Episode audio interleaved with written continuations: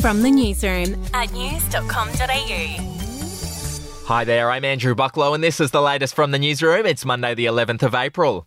We'll start with politics, and Labor leader Anthony Albanese has stumbled through his first official press conference on day one of the campaign. Mr. Albanese was initially asked if he knew the official cash rate and dodged the question before admitting that he didn't know the answer to another question. Andrew.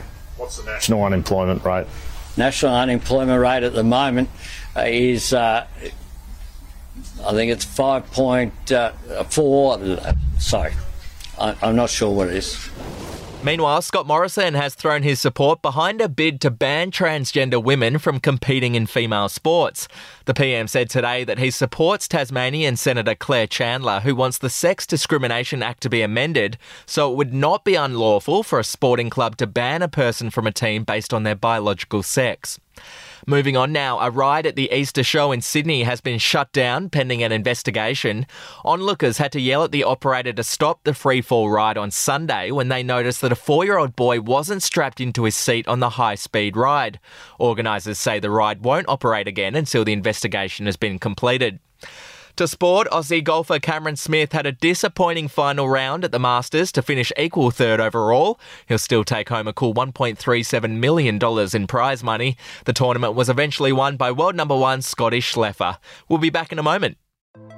Hey, I'm Felicity Harley and I host Healthyish, where we chat to experts, influencers, and people in the know from around the globe to arm you with the knowledge to make healthier decisions for your mind, body, and soul. I think if we're going to be focusing on health, like sleep is probably the biggest component Oh, of that. I, I think sleep is the cornerstone. Like choose the harder option because I've never woken up and gone, I regret that run that I went at 4 a.m. I've never done that. Search for Healthyish and Extra Healthyish wherever you get your podcasts. Alrighty, to showbiz news, Kim Kardashian has reportedly called in lawyers in a bid to stop another sex tape being made public. The reality star fears that her ex boyfriend Ray J plans to make millions by releasing other intimate videos from their relationship.